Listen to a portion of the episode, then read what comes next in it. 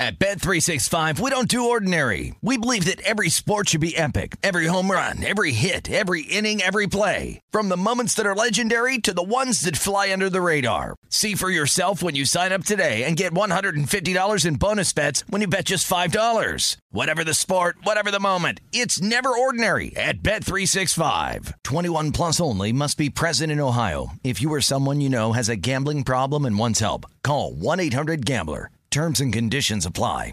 When you buy Kroger brand products, you feel like you're winning. That's because they offer proven quality at lower than low prices. In fact, we guarantee that you and your family will love how Kroger brand products taste, or you get your money back. So next time you're shopping for the family, look for delicious Kroger brand products because they'll make you all feel like you're winning. Shop now, in store, or online. Kroger, fresh for everyone. Whether you're a savvy spender maximizing your savings with cashback rewards, a thrifty rate watcher seeking the lowest interest, or a travel enthusiast looking for extraordinary perks, Kemba Financial Credit Union has a visa to complement your lifestyle and unique needs. Apply today at Kemba.org to unlock a limited time 2% cash back on purchases and pay 0% interest on balance transfers for an entire year with a new visa from Kemba. You deserve a card that works for you. Restrictions apply. Offer ends June 30th, 2024.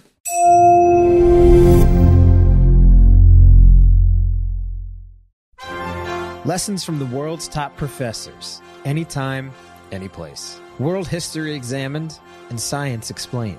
This is One Day University. Welcome.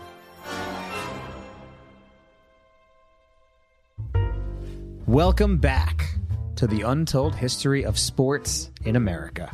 I'm your host, Mike Coscarelli. Last time we discussed the first sports in the American colonies, specifically in New England and Virginia. Today, we enter the 1800s and sports go modern.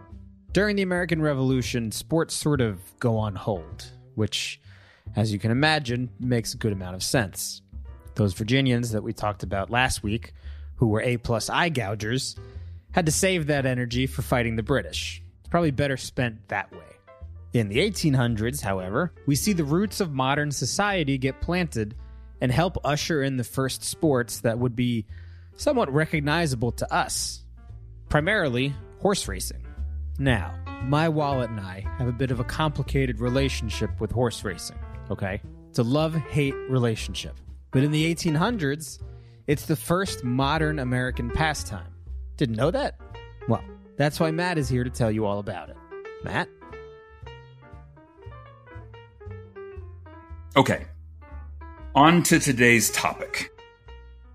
Coming out of the American Revolution and in, into the early 19th century, sports throughout the United States, they were unorganized, very local, and as we discussed last time, very bloody affairs. You know, think backcountry rough and tumble fighting. But as the 1800s progressed, this is going to start to change. As the 19th century progressed, both sports and America itself became what we might call more modern. And that's our topic today modern sports. And we're going to do three things. First, I want to touch on all the changes that were occurring in the United States in the first half of the 19th century. Changes that allowed sports to spread and to flourish. And as you're going to see, this is really the story of city sports, urban sports. Then I'm going to focus on one of these sports, horse racing. Horse racing is the first great spectator sport in the United States, and there is a very interesting reason why.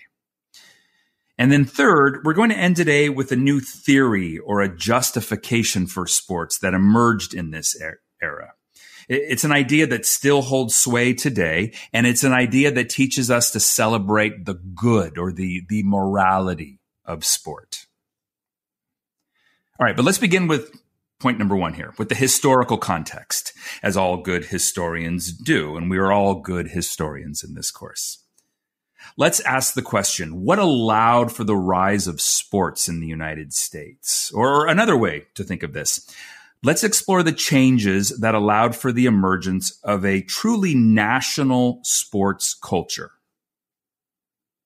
All right, coming out of the American Revolution and into the early 19th century, sports throughout these newly united states, they were small, unorganized local affairs. There was a historian once who was trying to make sense of early America. And he described the nation as a series of hundreds of little islands, you know, sort of each island disconnected from the other. In, in early America, people rarely traveled from one region to the next. And so each of these islands, so to speak, they had their own traditions there, their own cultures. There were different languages and religions. And the sports and games that they played on each of these islands were unique as well. What did Virginians know about the games and sports they played up in New York? And what did New Yorkers know about what they played up in Massachusetts? But in the first half of the 19th century, this starts to change. As both sports and the United States itself, it became more interconnected, more modern. And the key factor in this interconnectedness, it's urbanization. People move into the cities. Over the course of the 19th century, the United States becomes an urban nation. In the United States in 1820, there were only 12 cities with a population over 5,000. Only 12. I just think that's remarkable. By 1850, there were over 150 cities with that many people. The United States was well on its way to becoming an urban industrial nation. In fact, by the end of the century, by 1900, more Americans lived in cities than lived in the countryside. And in these growing American cities, you had a lot of people in a relatively small area. And these people were looking for leisure. They were, they were looking for entertainment to compensate for the loneliness of urban life. You know, both playing and watching sports linked people into a community, uh, a smaller community within the larger impersonal urban environment you move from a Pennsylvania farm, say, to, to New York City, and you don't know anybody. You are an, an anonymous face in the crowd. So you join a rowing club or a baseball club, or you go to a horse race. Know, all of these events linked strangers together into a community of players and spectators. Improvements in transportation. They were also very vital to the rise of modern sports. In the early 19th century, steamboats, they carried horses, trainers, and spectators, carried them to racetracks outside of the crowded city. They carried prize fighters and prize fight fans to distant islands where fights could occur without interference from the law. We will talk about this in an upcoming lecture. Fun fact Perhaps not surprisingly, steamboat racing itself became a sport, though it was a terribly dangerous one as boilers pushed to their maximum, they often exploded, you know, killing passengers and crew alike. Actually, maybe that was a not so fun fact, but it's a fact. After the Civil War, railroads, they did the same thing. They served the same purpose, but even more so, connecting Americans all over the East and the Midwest and then with the completion of the Transcontinental Railroad in 1869, American sports could now truly become national. The Cincinnati Red Stockings, for example, they were baseball's first all professional team. And that same year, 1869, they were able to travel from New York to California to play baseball games, playing baseball from sea to shining sea. And we will discuss the Red Stockings next time. And then finally, improvements in communication. These improvements enabled and encouraged the American sports boom. The telegraph. It allowed fans to learn of distant athletic results almost instantaneously. Let's talk newspapers. Spurred by surging literacy rates in the 19th century, newspapers began to realize the value of printing sports information. And most of all, there arose a brand new type of publication, what was called the sports sheet. A sports sheet was a sports focused newspaper. The first sports sheet was called The Spirit of the Times. It was first published in 1831. And though the paper covered many sports, its focus was horse racing. The spirit of the times, they, they helped transform horse racing from a disorganized sport into a much more organized activity. It was this paper, the spirit of the times, they, they lobbied for standardized rules for the sport. They promoted prominent races. And very importantly for the gamblers, they were the ones who set and published betting odds on all the big races. This publication made horse racing more knowable, more, more gamblingable. That's not a word, but you know what I mean. And it helped lead to the sport's popularity. After the break, Get ready to meet America's first star athlete, a horse.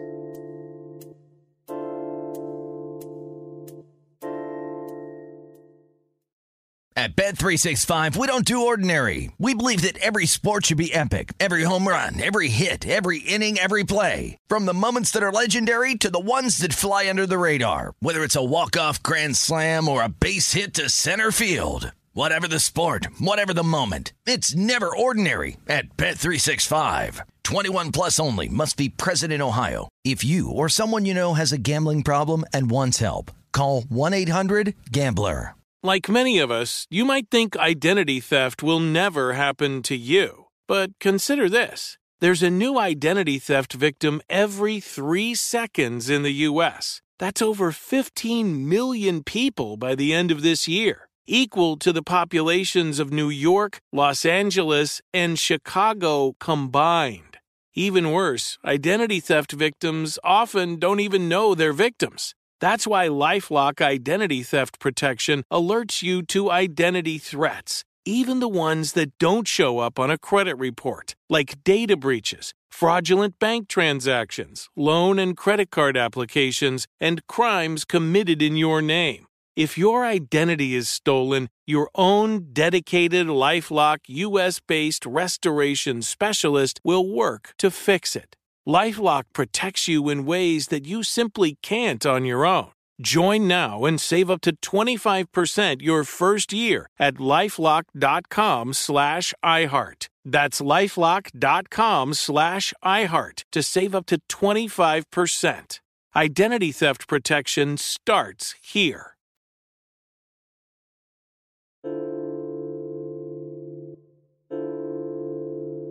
And so now let's talk about horse racing in this era, one of these sports that absolutely benefits from all of these changes that I was just talking about.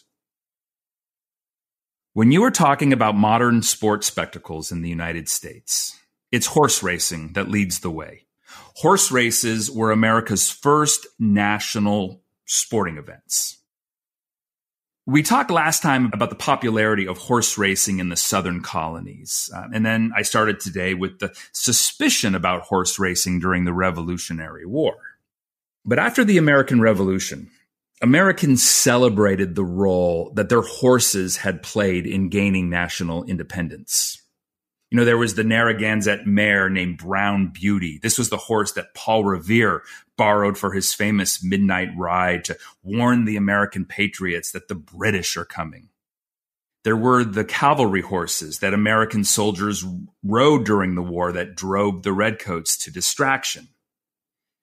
Horses were celebrated soldiers of American independence, which makes it all the more interesting that the most important horse in American horse racing history was actually an English horse, an English import named Diomed. And let me give you that horse's biography, the first of many athletes' biographies in this course. Diomed was an over the hill chestnut that arrived in Virginia from England in 1799 and Diomed, who was named after the Greek hero Diomedes. Diomed had been a star of the English horse racing scene. As a young horse, he routed the field in every race he was entered. But then his owner took him out of racing action just for a little bit to give him some much needed rest. And when he returned to the track, his tremendous speed had mysteriously vanished. Diomed suddenly just could not win a race. Just like that, Diomed was a has been, and his English owner thought him absolutely worthless. But he was about to receive an offer. Across the Atlantic, a couple of Virginia horsemen, they were looking to make a splash in the emerging American horse racing scene. And all they knew of Diomed was of his fame and his past victories. And so Diomed's owner, he was gleeful when these foolish Americans offered him $5,000 for his washed up horse. Diomed was put on a boat and sent to the New World. And then the darndest thing happened. Diomed arrived in America and refound his speed. No one knows for sure what happened. Maybe the healthy sea air had revived him as he, as he journeyed west.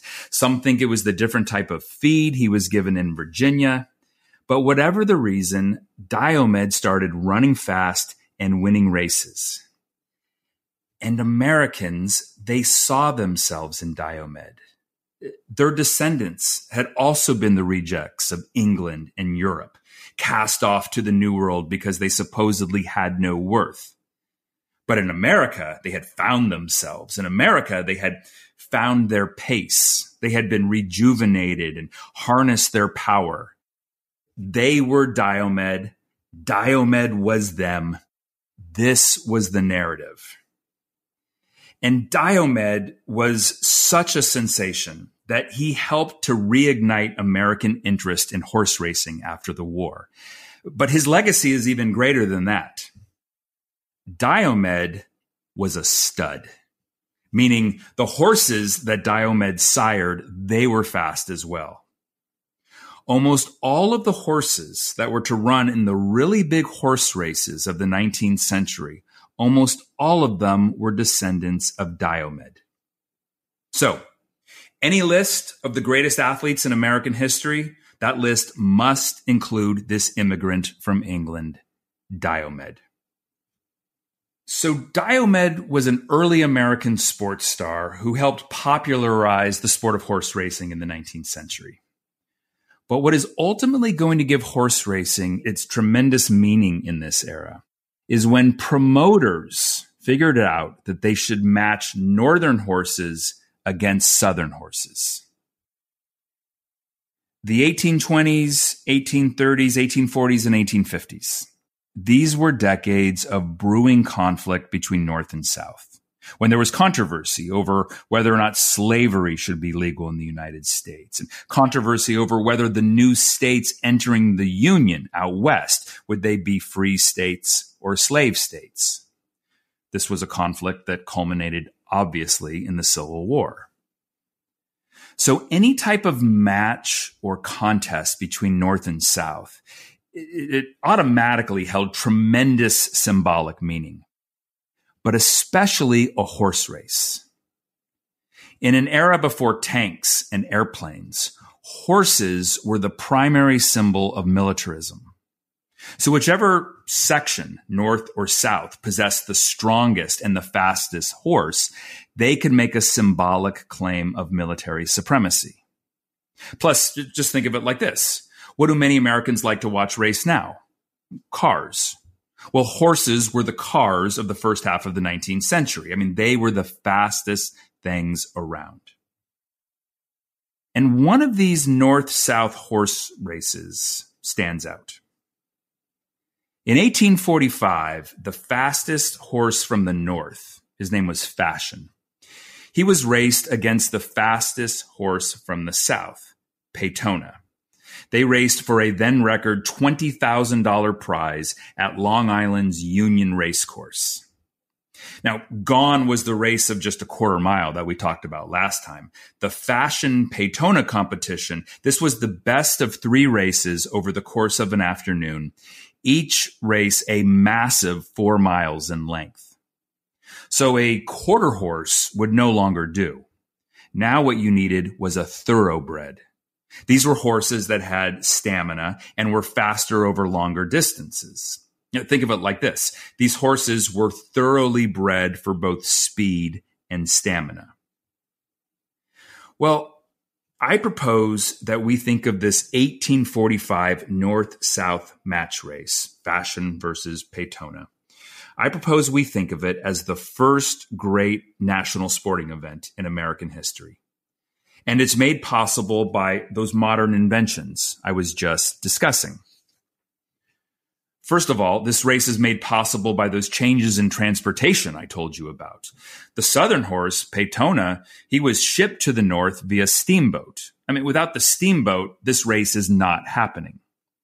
Steamboats brought the fans to the racetrack as well.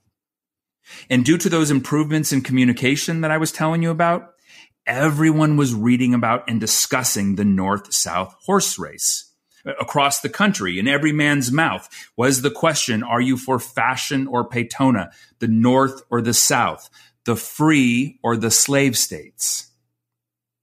For the very first time, the whole nation came together with a shared interest in the outcome of a sporting event. It was the Kentucky Derby before the Kentucky Derby, the World Series before the World Series, the Super Bowl before the Super Bowl. I mean, what it was, it was the Civil War before the Civil War. I think it's ironic then. It was the arguments over slavery that were beginning to tear the nation apart. But it was these same arguments that brought North and South together in 1845 and created our American sports culture. Well, to the glee of the South, the Southern horse, Peytona, he won the match race, sweeping the first two heats. Telegraph lines, they transmitted the results to Richmond, Virginia, to Charleston and Savannah, Nashville and New Orleans, where men poured into the streets and they fired their revolvers into the air. It, was a show of jubilation throughout the South that would not be repeated until secession. And the mood, of course, was much more somber in the North. We'll get them next time, Northerners said. Okay, we've done a lot today. We've discussed the context in which American sport began to become more modern, and we just explored a prominent example of modern sport in early America. Let's end today with a modern idea, a really big modern idea. This was an idea that celebrated sport and, and saw sport as a positive good. And I said this last time. Uh, this is the most important idea or, or theory about sport in American history. And it's an idea that we still live with today. This new modern way of thinking about sports, it was the answer to a to a problem that existed. And, and here's the problem. The United States, as I have already told you, was becoming more urban. Due to urbanization, men, they were pouring into the city and they were filling the city's saloons and the gambling dens. They were going to the racetrack and drinking and wagering on fashion or Peytona. Other men were crowding into the offices in the cities they were the paper pushers for the urban industrial revolution. You know, they were they were clerks or salesmen or lawyers sitting behind desks all day. They, they were sedentary. And there was a growing belief or a, a growing anxiety that the cities were sapping the vitality of the American man. Now, look, there were many physically fit American men, but the, these were the farmers and the manual laborers, you know, the men building roads and canals. The concern was for the middle class and upper class men, the, the, the, men who were going to lead the nation. You know, there was a very real concern that the future authority figures in America, that they were on physical decline. They were getting weaker. So here's the problem how could Americans reconcile their desire to live in a nation of physically powerful men with American culture's inherent suspicion of sport, that, that Puritan suspicion of sport that we talked about last time? That's the question. right? How can Americans celebrate sport when there is so much religious and moral opposition to sport, moral and religious opposition that really does come from Puritan culture? Well, the answer is something known as muscular Christianity. Muscular Christianity is an idea, a theory uh, that comes from England, but it's adopted in the United States. And muscular Christianity is the idea that being physical and engaging in good, clean, vigorous sports, it's not just how one becomes fit or has fun or makes a quick buck. It's the idea that playing sports, playing sports is one of the keys to living a, a virtuous and spiritually elevated life. According to the idea of muscular Christianity, Sports do not distract from a virtuous life, as the Puritans had warned. Instead, it's the idea that sports are almost a prerequisite for a virtuous life. Participation in sports, it will produce a young man who understands the value of fair play, good sportsmanship. You know, sports, they teach discipline, they teach self denial. Sports lay the foundation then for a truly honorable and godly life. I do not think I can overemphasize the importance of this idea in American sport history. This, I would argue, is the fundamental argument in favor of sports in the United States today. Today, we just unthinkingly accept the idea that sports are good, not just for the body, but good for the mind, good for the spirit. You know, sports build character, we say. Now, we have to a degree removed the idea of Christian character. But we still accept the idea as a society that sports are good for a person's inner development. I mean, that's why we encourage our children to play sports. We just unthinkingly encourage them to play sports. This is why. This is where and when that idea comes from.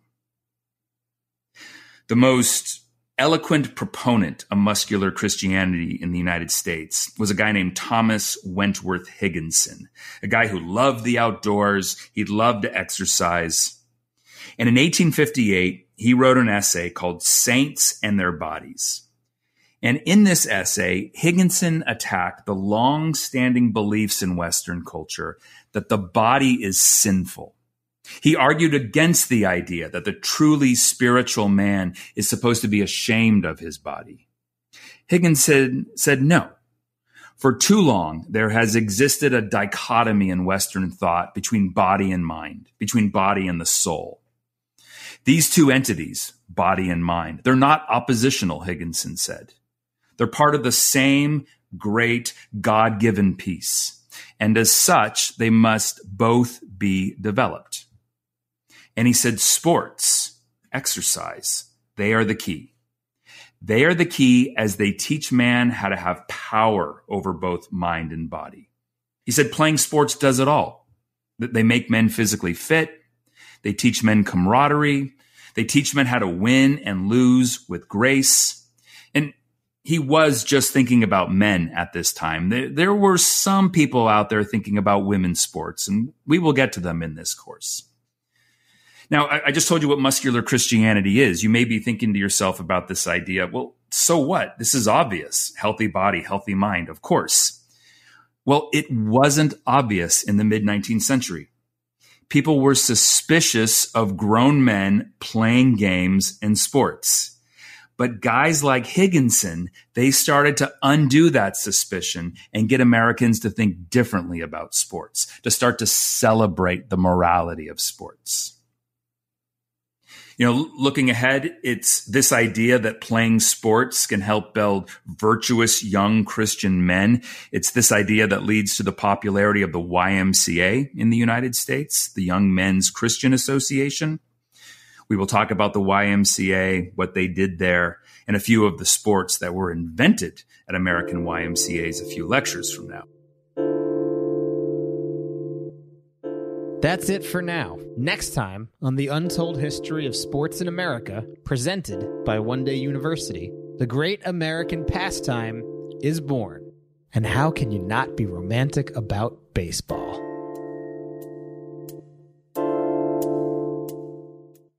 At Bet365, we don't do ordinary. We believe that every sport should be epic. Every home run, every hit, every inning, every play. From the moments that are legendary to the ones that fly under the radar. See for yourself when you sign up today and get $150 in bonus bets when you bet just $5. Whatever the sport, whatever the moment, it's never ordinary at Bet365. 21 plus only must be present in Ohio. If you or someone you know has a gambling problem and wants help, call 1-800-GAMBLER. Terms and conditions apply.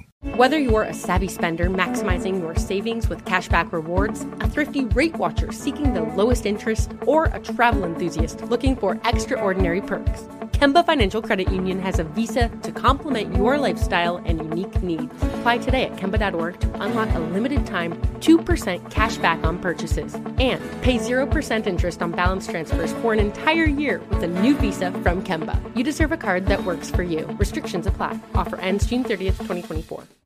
Become a part of the fast growing health and wellness industry with an education from Trinity School of Natural Health. Trinity graduates can empower their communities through natural health principles and techniques, whether they go into practice to guide others toward their wellness goals or open a store to sell their favorite health products. Trinity grads are equipped to change lives. With 19 online programs and flexibility to fit your busy schedule, including the popular Certified Natural Health Professional, you can get the training that helps you turn your passion into a career and here's the best part you can earn the certification in less than a year. From herbology to naturopathy and health coaching, Trinity allows you to make a meaningful difference by helping others live healthier, happier lives. Don't wait any longer to pursue your passion for natural health. Enroll today at trinityschool.org. That's trinityschool.org.